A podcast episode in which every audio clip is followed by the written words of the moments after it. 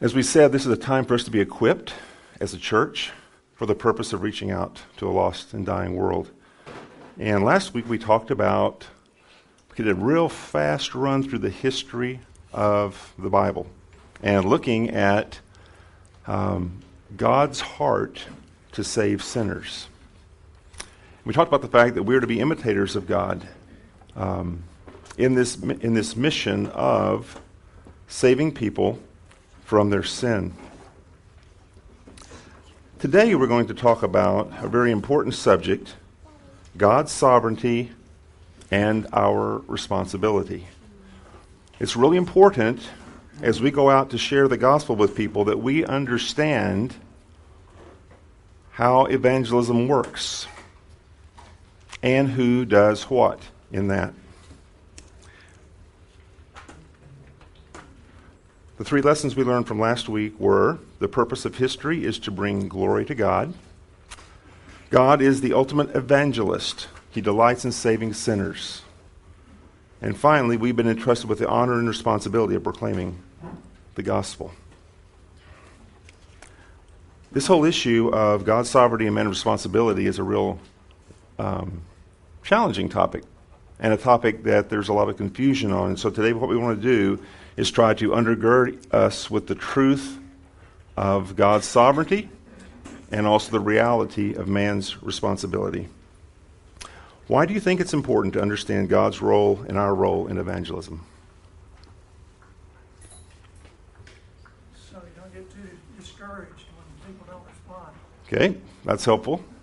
You can get really discouraged doing evangelism, can't you, when people reject it? What else? Okay? And you don't take the credit when they do make a decision for Christ or they do become a believer. What else?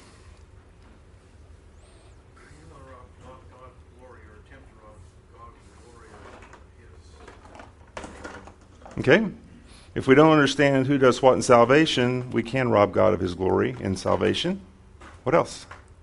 We want to understand God's overall plan for the world and for mankind. Okay? We have to understand his plan for the world and mankind.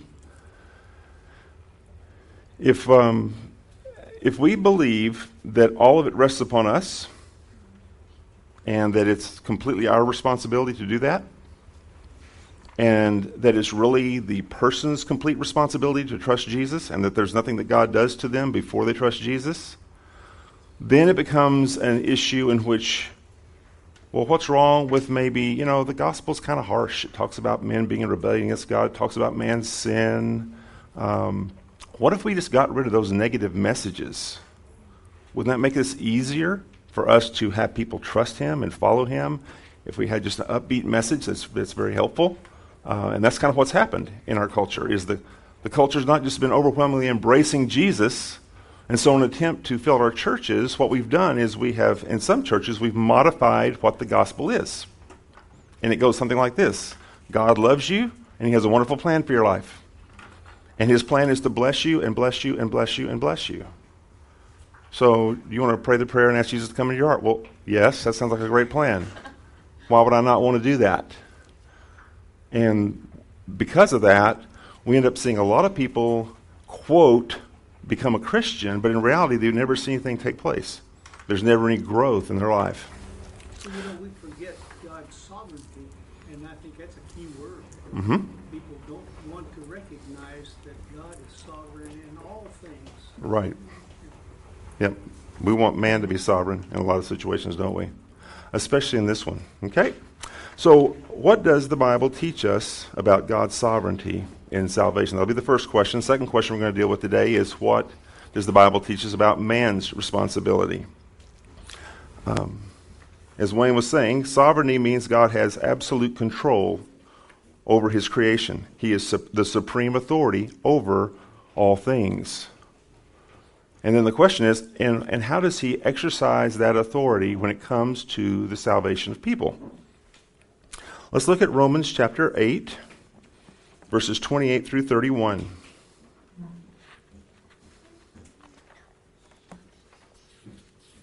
Some people have called this the golden chain of salvation.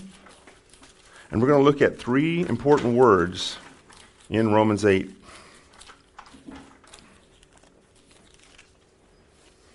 Who would like to read that for us?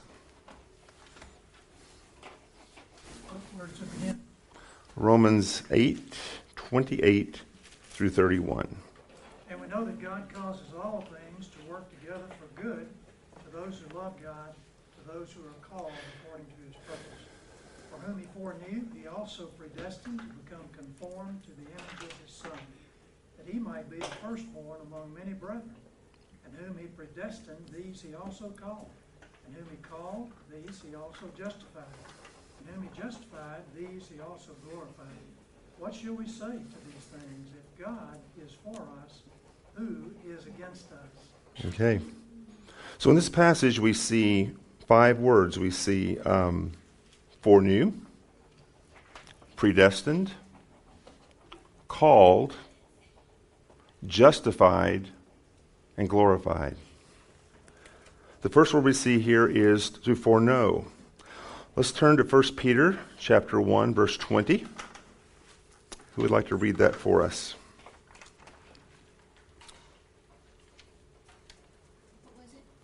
1 Peter 1 verse 20. He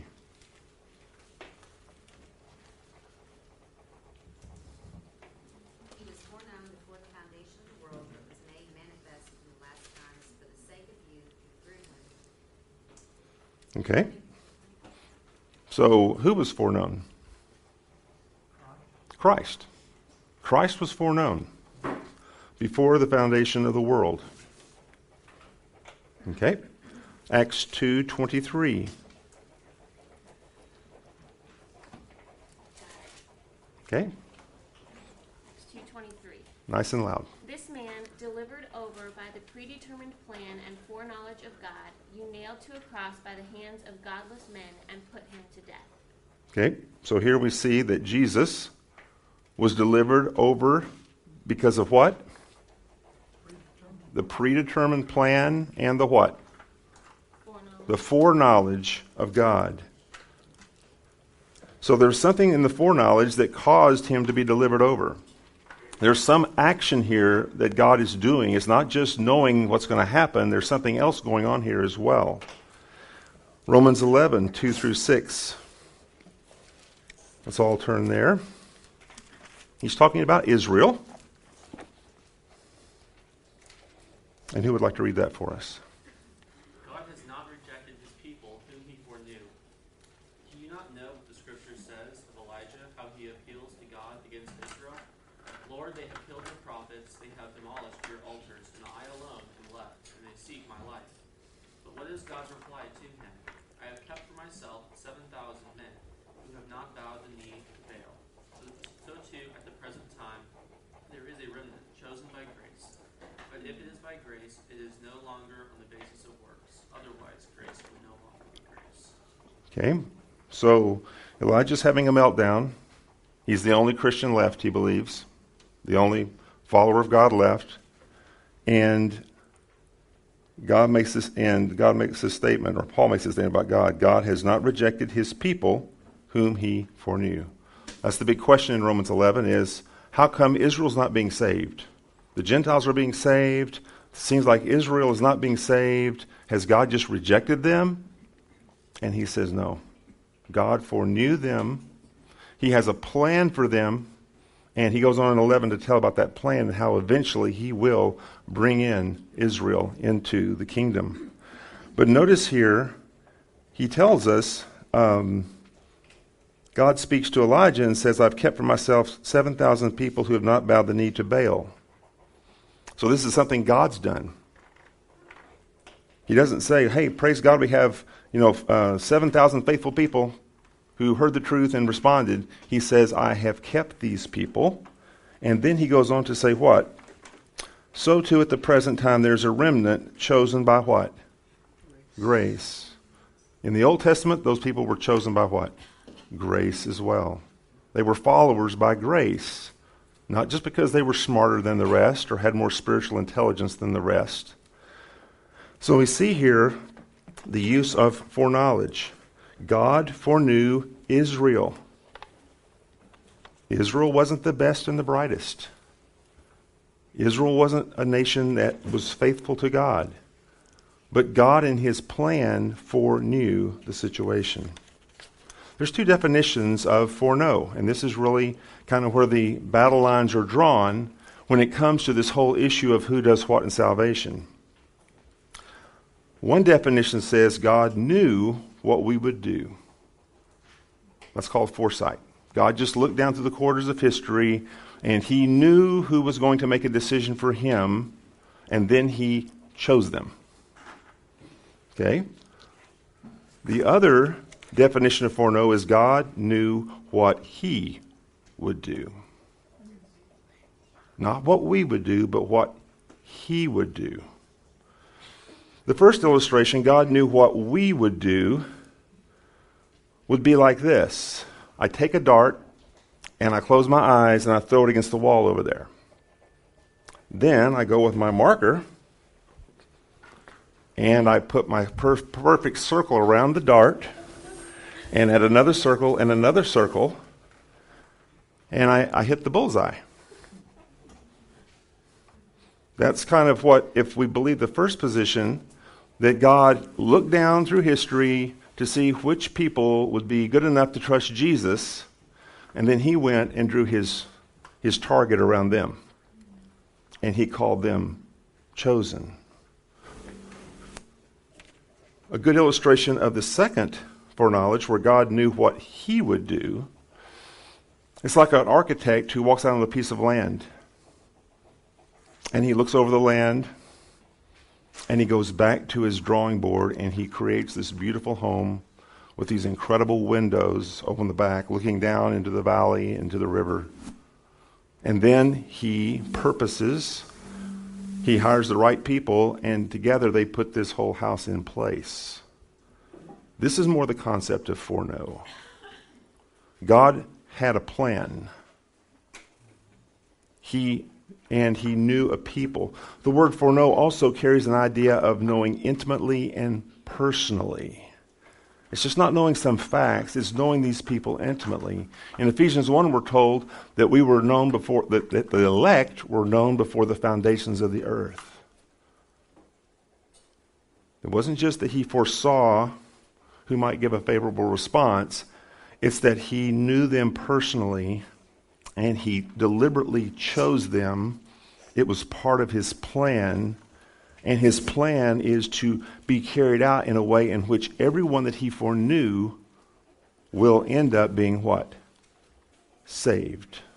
Okay?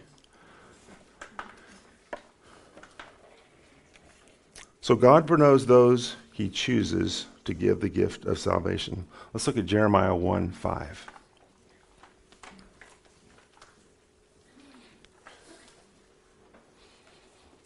And Brian, you want to read that for us? Before these young sword drill people beat you to it?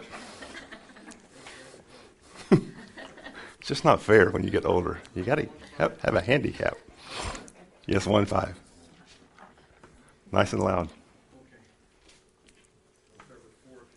Now the word of the Lord came to me, saying, Before I formed you in the womb, I knew you. And before you were born, I consecrated you.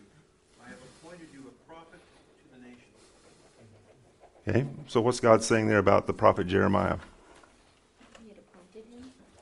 He was appointed to be a prophet, He and he knew him when? before he. Before he was what? Born. Okay? So there's a there's a knowing of this of this man. And I would say to you that each of those who were elect of God were known by him before the foundations of the earth. Okay? The second word we see in this chain in Romans 8 is predestined. And predestined simply means to mark out beforehand. Okay? So God marks out a people to come to know Him. The hard part of this is that God marks out some, but not all. And that's really the hard part, isn't it? Um, let's look at Ephesians chapter 1, verse 5. Who would like to read that for us? Okay, Jackie's got it. He predestined us to adoption as sons through Jesus Christ to himself, according to the kind intention of his will. Do you also want me to read 11? Okay, let's let's first stop on that one just for a second.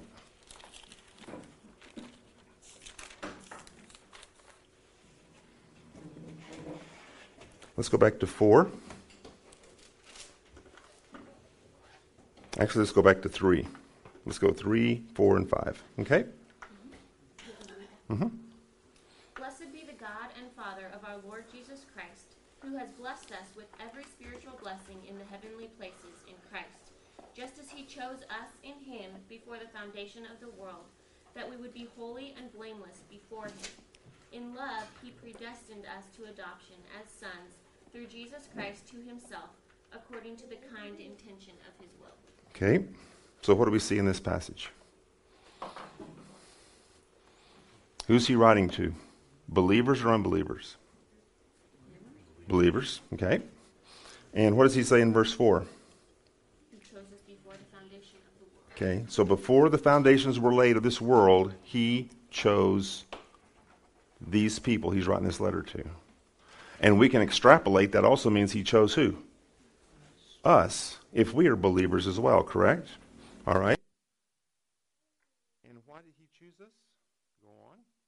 What for what purpose? That we would be holy and blameless. That's the end goal. He's marked us off. He set us aside for this purpose. In love, he did what? Predestined us for adoption as sons through Jesus Christ. Why? According to the purpose of his will.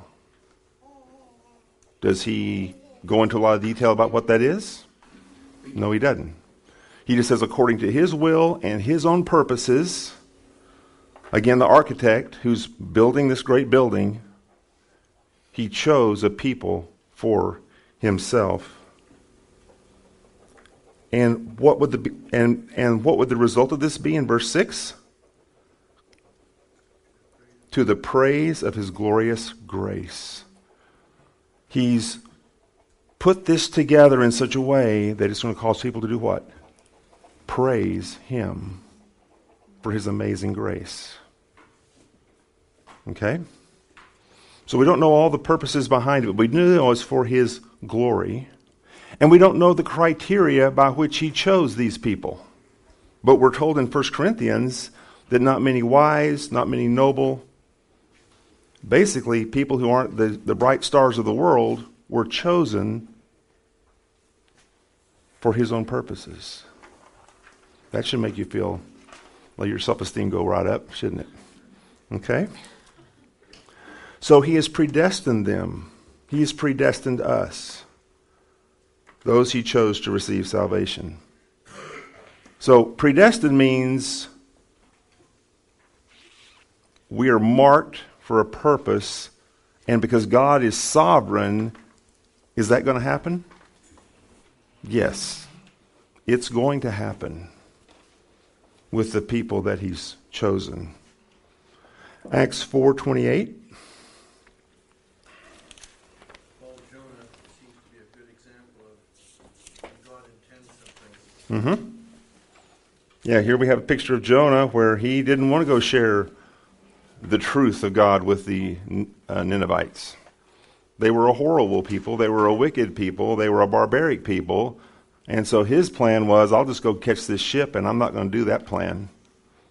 And God brought him to the place where he was more than happy to go to Nineveh. Took a little sea trip, took a little deep sea diving, scuba diving, doing a little uh, colonoscopy in, inside the whale. He was, yeah, he was snorkeling. Exactly, right. So he does carry out his purposes. Acts four twenty eight. to do whatever thy hand and thy purpose predestined to occur. Okay, let's back up to twenty seven. For truly in this city there were gathered together against thy holy servant Jesus, whom thou didst anoint, both Herod and Pontius Pilate, along with the Gentiles and the peoples of Israel, To do. whatever thy hand and thy purpose predestined to occur. Okay? So this was no accident of what happened to Jesus. And what's amazing is, in the middle of this predestination of Jesus being crucified, each of these agents, Herod, Pontius, they acted of their own accord. They acted of their own choice. The Gentiles did, the, the Jews did as well. But it was predestined to take place. So if Jesus' s- sacrifice was predestined to take place by the foreknowledge of God, then so is the salvation of his people. So we have foreknowledge, which means God knew what he was going to do, and he knew the people he was going to save in a more intimate way. And then, secondly, he predestined them, he marked them out, and he has a plan in which he will carry it to completion, and everything he has planned for them will happen. Okay? Then the third word we have is called. Romans 8:30. Who'd like to read that?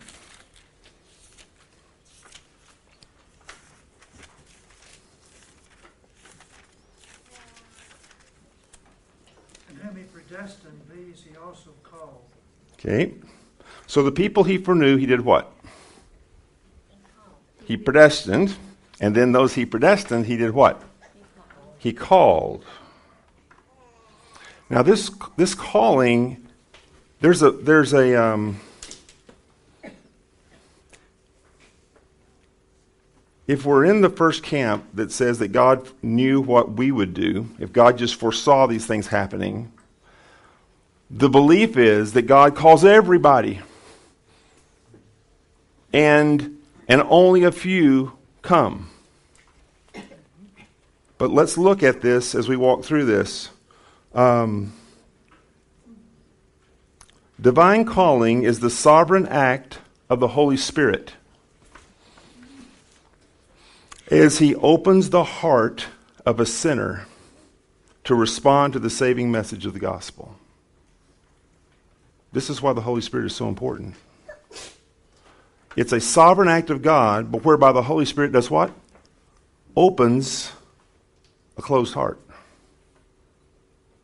and causes that person to respond to the saving message of Jesus Christ. Let's look at John 6 44.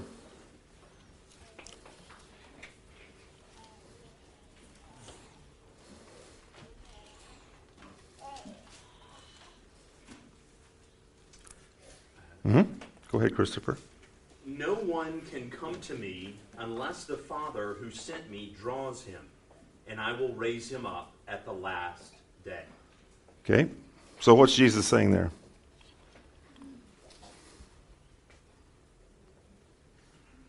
No one wants to respond to the call. Can't do it without him. Okay, no one is going to do what?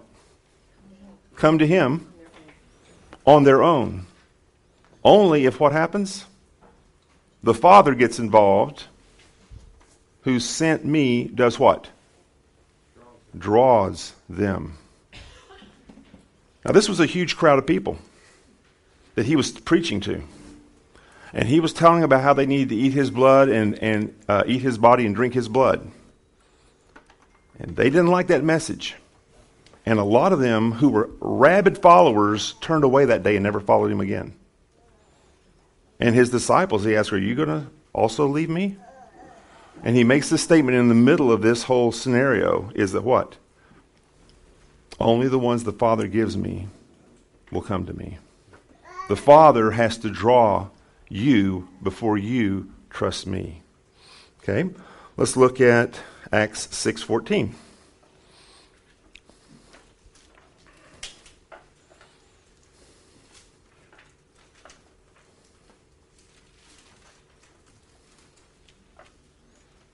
Acts 16:14, I'm sorry.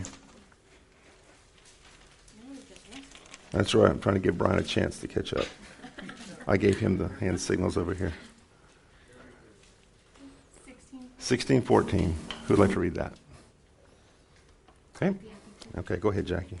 A woman named Lydia from the city of Thyatira, a seller of purple fabrics, a worshiper of God, was listening, and the Lord opened her heart to respond to the things spoken by Paul. Okay, so here we see the Spirit of God doing what? Opening the heart of Lydia. Let's go to Acts 13 48.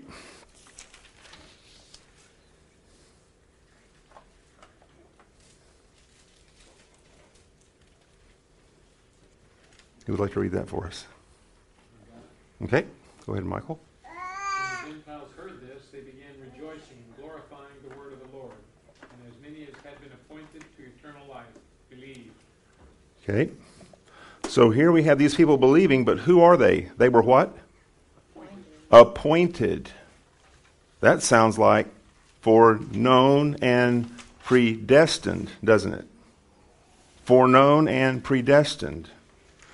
There's one passage in Acts where the Spirit tells Paul to stay in this city and continue to preach here because I have many here who need to be what? Saved. Was that just some random people? He think, hey, this might be a good place. There might be some people who might trust Jesus here. No.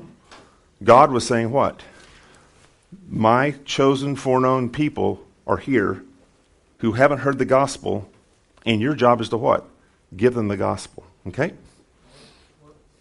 Mm-hmm. Our early, earlier discussions in my Christian life was with a fellow who, um, had talked to me about you make the decision.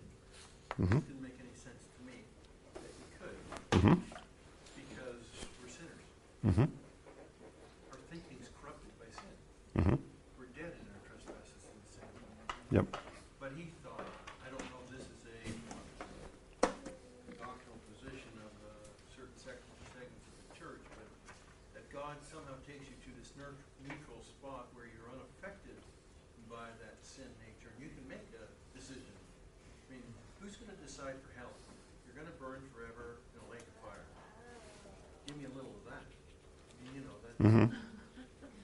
Yeah, we're going to talk about that in just a second. Mm-hmm. Right. Because, and what we're talking about here is God's doing something to prepare people for the message. Because people will, they're called to do what? Repent and what? Believe. Repent and believe. But they have to get to a certain place before they can do that. Okay? All right. So God sovereignly calls sinners by opening their hearts through regeneration to believe the gospel. So this is the work of the Spirit.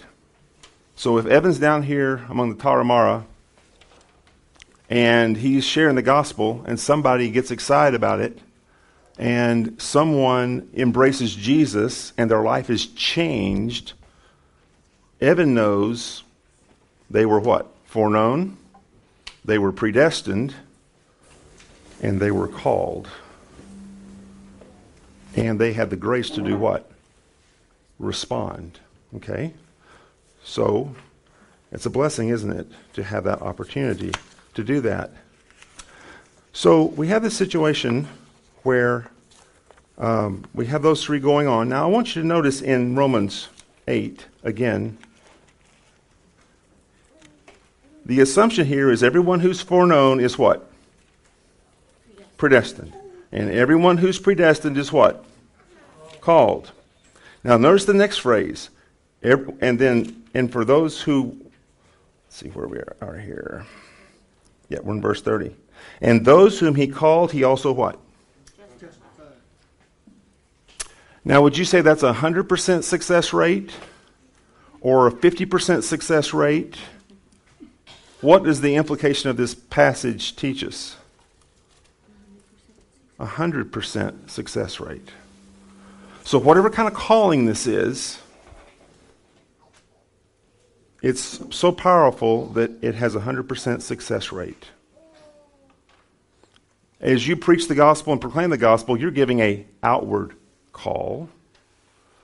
And if this person, and it's God's timing, and they are elect, there will be an inward call that will draw them to faith in Christ. Okay? And then he says, All those who are justified, those whom he justified, he also what? Glorified. So notice this passage doesn't say, Some whom he foreknew were predestined. and some who were predestined were called, and some who were called were justified, and some who were justified were what? Glorified. He says, and those, back up in the verse before, and those whom he foreknew, he predestined. And then he goes, Those whom he predestined, he called. Those whom he called, he justified. Those whom he justified, he glorified. I got a good cross-reference on that. Okay? John seventeen, Father, the hour is come, glorify thy Son, that the Son may glorify thee, even as thou givest him authority over all mankind, that to all whom thou hast given him, he may give eternal life. John 17, 18. Mm-hmm. Yes.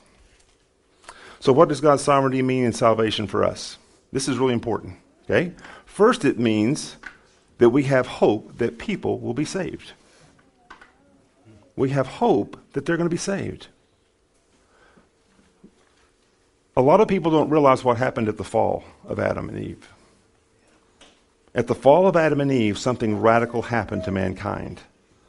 The men who used to be able to walk in the garden with Jesus and have fellowship no longer desire that.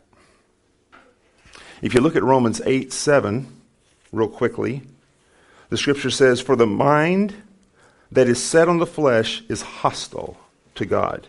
For it does not submit to God's law. Indeed, it what? Cannot. But it can't.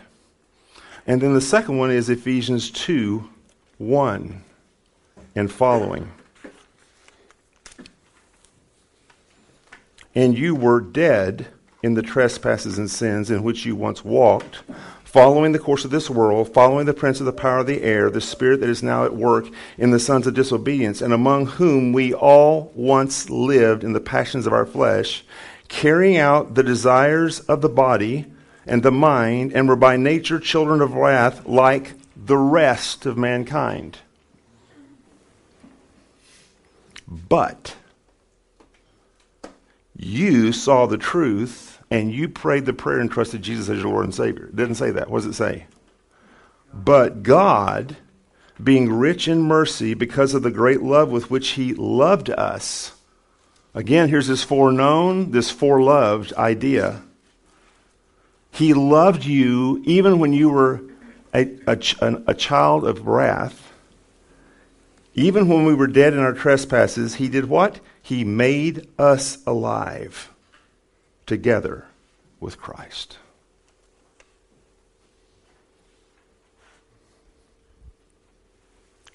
If the Spirit of God did not do His work, no one would come to God. No one. A lot of us read the story of Noah and the ark, and we go, Praise God, there was one good guy there. Noah and his family. One homeschooling family saved them all. Such a blessing. No, the Bible says Noah found what? Favor with God. Noah was foreknown, he was predestined, he was called. And he carried out what God called him to do. And he preached for 120 years with how many converts? Only his family. If the Spirit of God doesn't do his work, no one comes to salvation. Okay? Secondly, God's sovereignty teaches us to fully trust in his power to save sinners. All you have to do is talk to some sinners, and you realize it's hopeless. You just talk to them a while and you try to share with them the gospel the best way you know how, and they are like a wall. They're like a rock. And they are deeply entrenched. And you realize the only thing that's going to happen is if the power of God blows them away and shows them who they are. So the sovereignty of God gives us hope. He gives us the ability to trust fully in His power. Third, God's sovereignty should remind us that we should have no fear in evangelism. There's no reason for fear in evangelism. Because Jesus said, And lo, I'm with you always to the what? The ends of the earth. I am with you in this. I am working in this. And everybody you proclaim the gospel to won't come to me in faith. But you can know that God is working, and your job is to be the messenger and deliver the message. That is your job. Fourth, God's sovereignty should encourage faithful evangelism, not serve as an excuse to neglect it. Some people take fore, foreknown and predestined and called and justified and glorified, they take that to mean God's going to do everything. And I don't have to do anything. And I really don't want to evangelize anyway because it's kind of hard and I can get rejected. It should, though, cause us to be faithful in evangelism, knowing that there is a harvest. There's a harvest. There are going to be people who are going to be saved as we share the gospel of Christ. The first missionary, William Carey, went to a foreign board or a board to talk about going to his particular mission field. And they said, Mr. Carey, if God wants to save those people, he's fully capable of doing it without your help. That's a wrong interpretation of Romans 8, 28 through 31. And Carey viewed it as if God is in this, then I know I'm going to be successful. And he went. If your theology causes you to not evangelize, then you have bad theology. If your understanding of Romans 8, 28 through 31 doesn't thrust you out into the mission field or thrust you out into evangelism, then you got some bad theology. Okay, let's look at man's responsibility. What does the Bible teach about man's responsibility? God's going to take dead people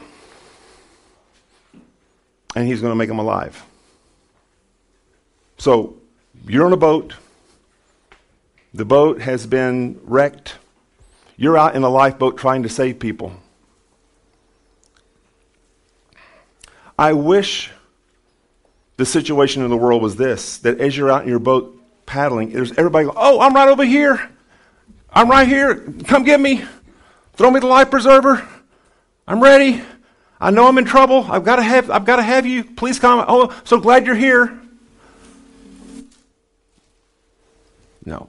What you have is, is out, out here rowing, you have these bodies that are laying face down in the water. They're dead. They're blind. They don't see their need. And you desperately need the Holy Spirit to be like a defibrillator who comes along and goes poof, poof, and causes people to come from what? Death to what? Life. That's why we pray, right? And asking God to do what only He can do. We can't make the dead person alive.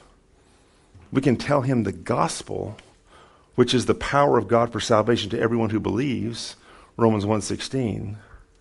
But unless the Spirit does his work, nothing will happen. Jesus told Nicodemus, unless you are born again, you will not what?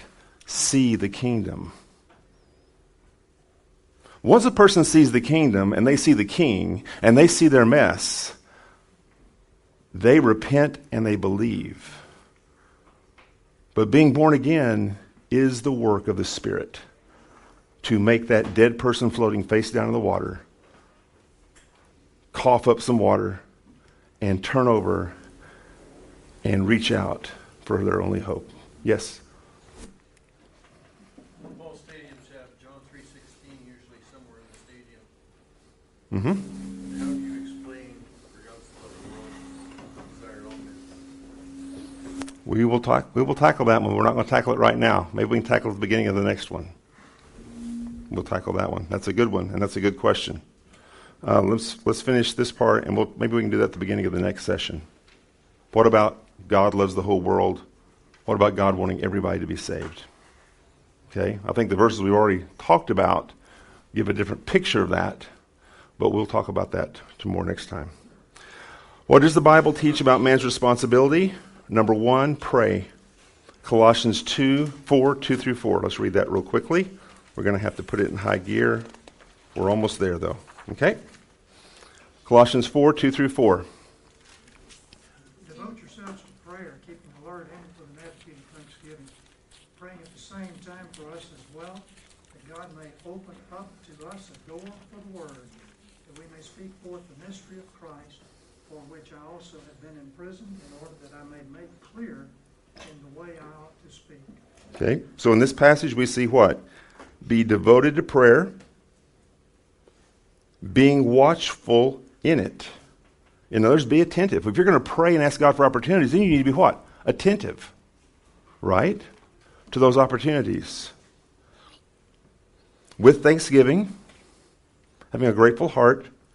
At the same time, pray also for us that God may open to us a door, praying for a door to be opened.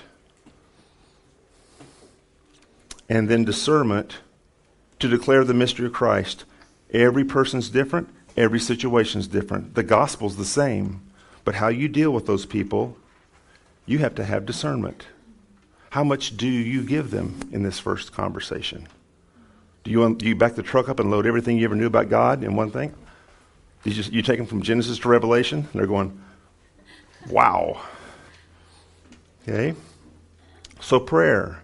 Remember our assignment last week, asking God to give us a heart for the lost, asking God to open doors, asking God to show you three people to share the gospel with. So prayer is one of the most important parts of evangelism. You also remember Paul in Ephesians 6 asked the people to pray for him that he would have what? Boldness. The Apostle Paul needs boldness. Mm-hmm. So praying for each other, praying for ourselves. Secondly, pursue the lost. Luke 19:10, Jesus said, "I came to what? Seek and to save the lost." Every once in a while you'll have somebody come to you. Most most often you're going to have to do what? Go. That's what Jesus said. Go and make what? Disciples of all nations. Go. Man is not looking to, looking for God. He really isn't. So we need to go.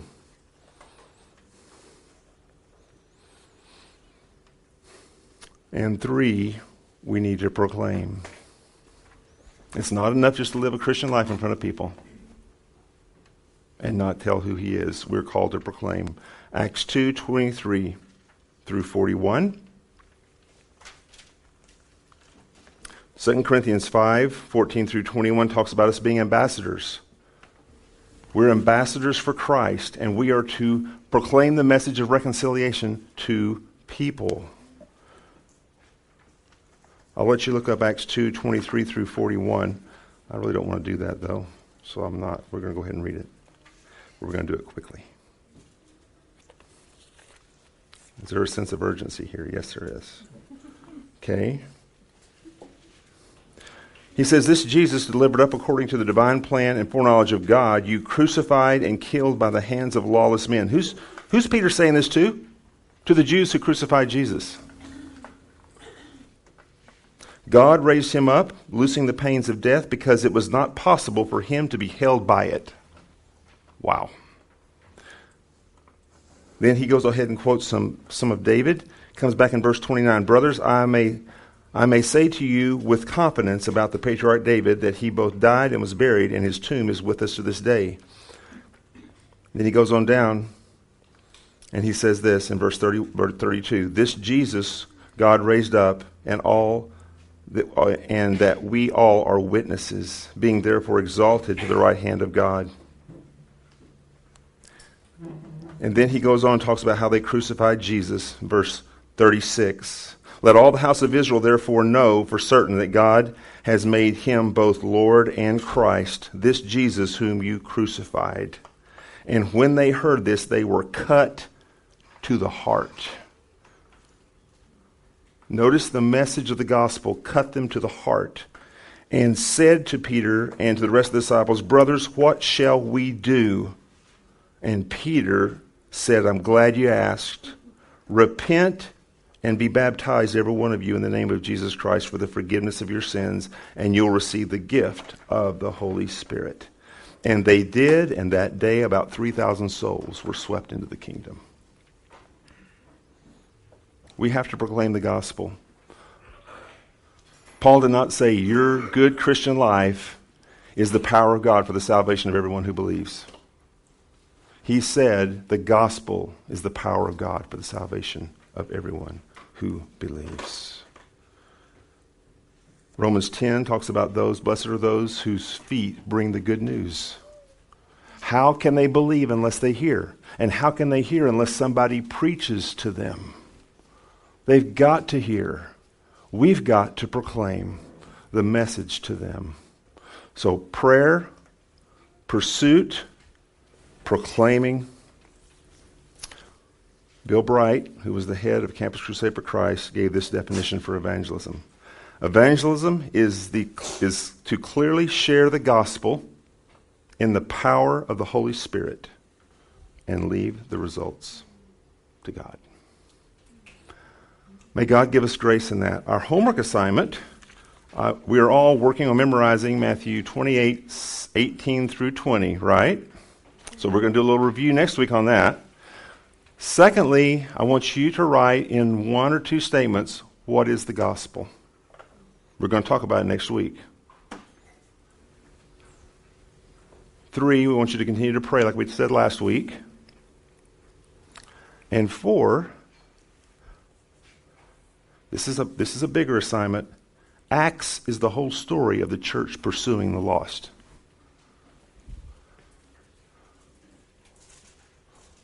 Let's see. Let's read a chapter a day. Okay? A chapter a day in Acts to get the emphasis for the pursuit of people. Next week, we're going to be blessed to have Evan. That's right, Cody. Am I speaking right? Evan will be speaking with us about the mission that he has in Mexico and what all is going on there. Two weeks from today, uh, our dear friends Jen and Damon Cup and their family will be here. Missionaries to Uganda, part of Sufficiency of Scripture Ministries. Uh, they um, have a school, they have a church, they have a ministry of going around Uganda training pastors to rightly handle the Word of God. Uh, it's an amazing story, an amazing mission, um, and they'll be here in two weeks, so you don't want to miss that. These are great expressions of what we're talking about here in evangelism. Let's pray. Father, we come before you, and we know that you're an evangelistic God and that you love lost people. And that you foreknew and predestined and called and justified and glorified a whole host of people from every people, tongue, tribe, and nation. And we have been given the privilege not just to know you and worship you and obey you, we've been called to represent you and to carry your name to those who don't know you. Father, today I pray that you would undergird us with the truth of your sovereignty and salvation and our responsibility. And Lord, help us next week, as we, or three weeks down the road, as we look at the gospel. Father, help us to pray. Lord, help us to look for opportunities. Help us to not be afraid to speak your name and to tell of your greatness. In Jesus' name, amen.